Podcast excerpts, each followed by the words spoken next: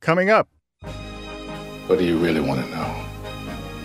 Am I sorry for what I did? Well, I am. There's not a day goes by I don't feel regret.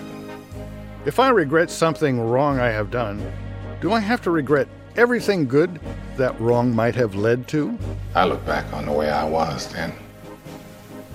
A young, stupid kid who committed that terrible crime.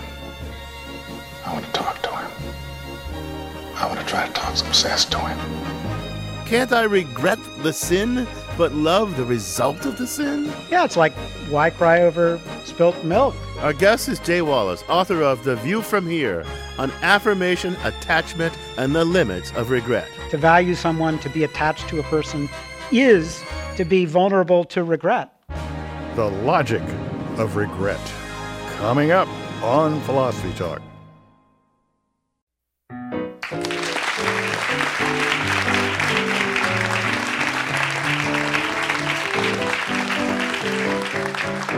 This is Philosophy Talk, the program that questions everything. Except your intelligence. I'm John Perry. And I'm Ken Taylor. We're coming to you from the Marsh Theater in Berkeley, California. Our thinking originates at Philosopher's Corner on the Stanford University campus across the bay. That's where Ken teaches philosophy, and I did for 40 wonderful years. And now you're a turncoat and teach at Berkeley Park. Yeah, yeah. Welcome, everyone, to Philosophy Talk.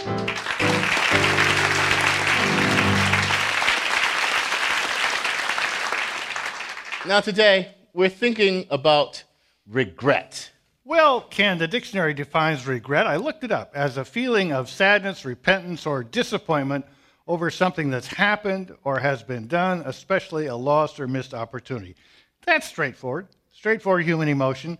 How are you going to get a puzzle or a problem out of that? Uh, John, there are tons of puzzles about regret, but think about this one. Ask yourself is it ever actually rational to regret the past? You, you can't change the past. So why waste time feeling sad and disappointed about it? Well, because regret can motivate you to own up to the consequences of the past and do something about it. Say I forget your birthday.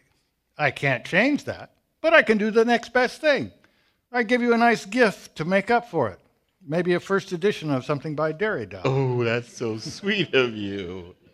Now, that, yeah, yeah, okay, how's that work? You're trying to suggest that, although you know you can't change what you did, you want me to know that you would if you could, as if that's going to make up for it. Well, yeah, if I had it to do over again, I would have paid attention to Facebook, noticed your birthday was coming up, and sent you a nice message. No bad feelings on your part, and I get to keep my first edition of Derrida. Um, okay, so let's see. What to think about that? That shows. I think I think that does show something. It shows that regret is not just a simple emotion, the way your dictionary definition seem to imply, because you know it involves something much more complicated than an emotion. It involves what we philosophers might call a conditional intent. If you had it to do over, you would do things differently. That's part of the nature of regret. Well, that seems right. Okay. Conditional intent. I'll, I'll buy that. Yeah, but just think about this a little bit. That- That's going to lead us directly to a paradox, I think. A paradox? Yeah, yeah. Think about this. Consider a hypothetical case. Okay, years ago, you and your lovely wife, Frenchie, were supposed to visit, I don't know, your favorite aunt of yours. She was quite ill. She was dying to see you while she was still well, while she still could. But, John, you forgot all about her. She was quite upset when you didn't show up. She was wondering where you were. She, against her doctor's orders, she got out of bed. She went to call you, but on the way, she fell down and died. Now, how would you feel about that? Well, Of course, I would never do anything like that. But had I done that, I would have felt terrible about it then, and I would regret it to this very day. That means that if you could change the events of that day, you would, right? Absolutely. Okay, but now, suppose that night, that was the very night that your oldest son, Jim, was conceived. I remember that. Night. Yeah, Jim. Jim, Jim wouldn't have existed without the exact combination of events leading to that exact sperm and that exact egg meeting with that exact DNA that makes Jim Jim. Uh, I see where you're going. Yeah, good, good, because you don't regret Jim's existence, right? No, I'm, I'm one of- the things I'm happiest about in the world. Quite the opposite. I affirm his existence. Okay, so that means you wouldn't do anything, even if you could, to change that day so that he never existed, right? Of course not. No, but see, now you're in a pickle, John. You regret not visiting your aunt, right? You killed her, right? You regret That's- that. Well, I regret not visiting her. I'll give you that. So you would undo that day if you could, right? well, maybe. But then, John, no Jim. Yeah. Yet you affirmed Jim's existence and wouldn't undo that day, even if you could. So you've got yourself into a paradox here. You both would and would not change the past if you could. Well, wait a minute. Uh, I think you're depending on a principle that's not so obvious. If I regret something, do I really have to regret all of its consequences? And if I affirm something, do I have to affirm all of the events that were necessary for it to occur? Of course you do. It's just a matter of logic. If you don't, it's either bad faith or, magical thinking. It's magical thinking to affirm the effects of your present life without affirming the causes, the bad things you did that led to your present life. You can't have it both ways. It's magical thinking if you try to do it. You know, Ken, I, I, I, I smell a little Nietzsche here. I think you're trying to lead me down the garden path of your hero, Nietzsche. To affirm my life, I have to think that if I had it to live over again, I would do everything the same, not regretting any of it, no matter how loathsome certain part of it might have been. You got it. And if we were to push that line, can I not only not regret the bad things I've done, if I affirm my life and my existence, I can't regret any of the terrible things in the past that led to my life and my existence. You wouldn't be able to regret slavery because your parents uh, and their parents and so forth, they wouldn't have come together if it hadn't been for slavery. And I can't regret the Irish potato famine No. because without the Irish potato famine, my great great grandfathers wouldn't have ended up in America. Exactly, John. Now you get it. Now you see that regret isn't some just some simple, normal human emotion. It's a really puzzling phenomenon. Really puzzling. Well, the problems about and puzzles about regret actually start, Ken, at the very beginning of life. We sent our roving philosophical reporter, Shuka Kalantari, out to explore how childhood regret can actually be an important tool for development. She files this report. When I was in kindergarten, I really wanted to be friends with this girl named Rita. One day she comes up to me at recess and asks if I want to play with her. I am beyond thrilled. We're hanging out on the playground when this tall, kind of awkward girl comes up to us and asks to play with us too. Rita says no and walks away. The other girl looks like she's about to cry, but I follow Rita anyway. To this day, I regret following Rita. I confessed this story to my friend Yalda the other day. She told me her first regret story. She was about six years old at the time. I have a memory of playing in the playground with lots of children, and then I started hearing a chanting.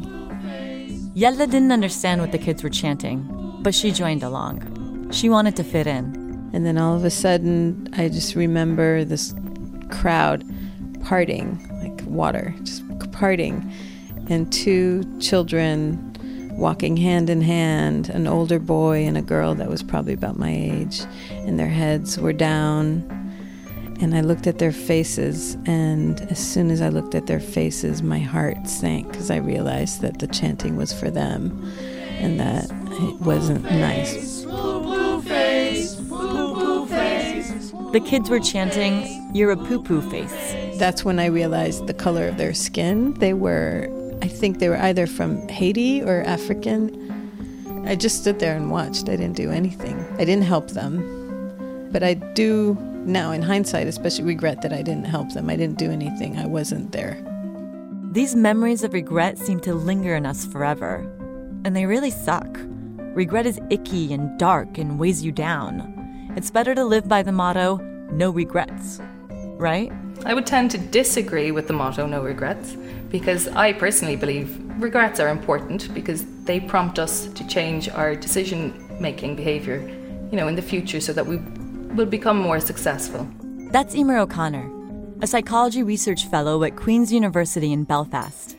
O'Connor conducted a series of experiments to see how regret affects the future decision making skills of six and seven year old children. First, she had kids choose between two boxes and told them each had tokens in them. One with one token inside and the other with 10 tokens inside. Now, regardless of which box the child chose, in the regret trial, they always received just the one token. And then I would open up the unchosen box and show that they could have won 10 tokens had they chosen that box. Most kids genuinely regretted losing out on those 10 tokens. Then, during the second day of the study, O'Connor once again places two boxes in front of the children. Except this time they're given an extra token and a choice. They can pick the same box as the day before for free, or they can pay one token and choose the other box. So they'll lose one token in order to win 10 tokens. We found that children who experienced regret on day one were significantly more likely to adapt their decision making on day two to win the largest number of uh, tokens, whereas children who uh, did not report experiencing regret on day one uh, did not tend to show that profitable decision making or adaptive switching on day two. The kids who felt regret made better choices the next day. So, regret can be a good thing. But that doesn't mean we should all sit around ruminating over our past misdeeds. O'Connor says that can lead to depression. I guess overall a balance is needed, really, whereby we learn from our mistakes and we move on. Back in kindergarten, I regretted being mean to a girl at the playground, and it taught me to be more inclusive. I still feel like a jerk about it to this day, but maybe I shouldn't. Maybe Emer O'Connor is right. We gotta feel regret, learn, and then move right along. For Philosophy Talk, I'm Shuka Kalantari. To hear the rest of this program, head to philosophytalk.org. Thank you for listening. And thank you for thinking.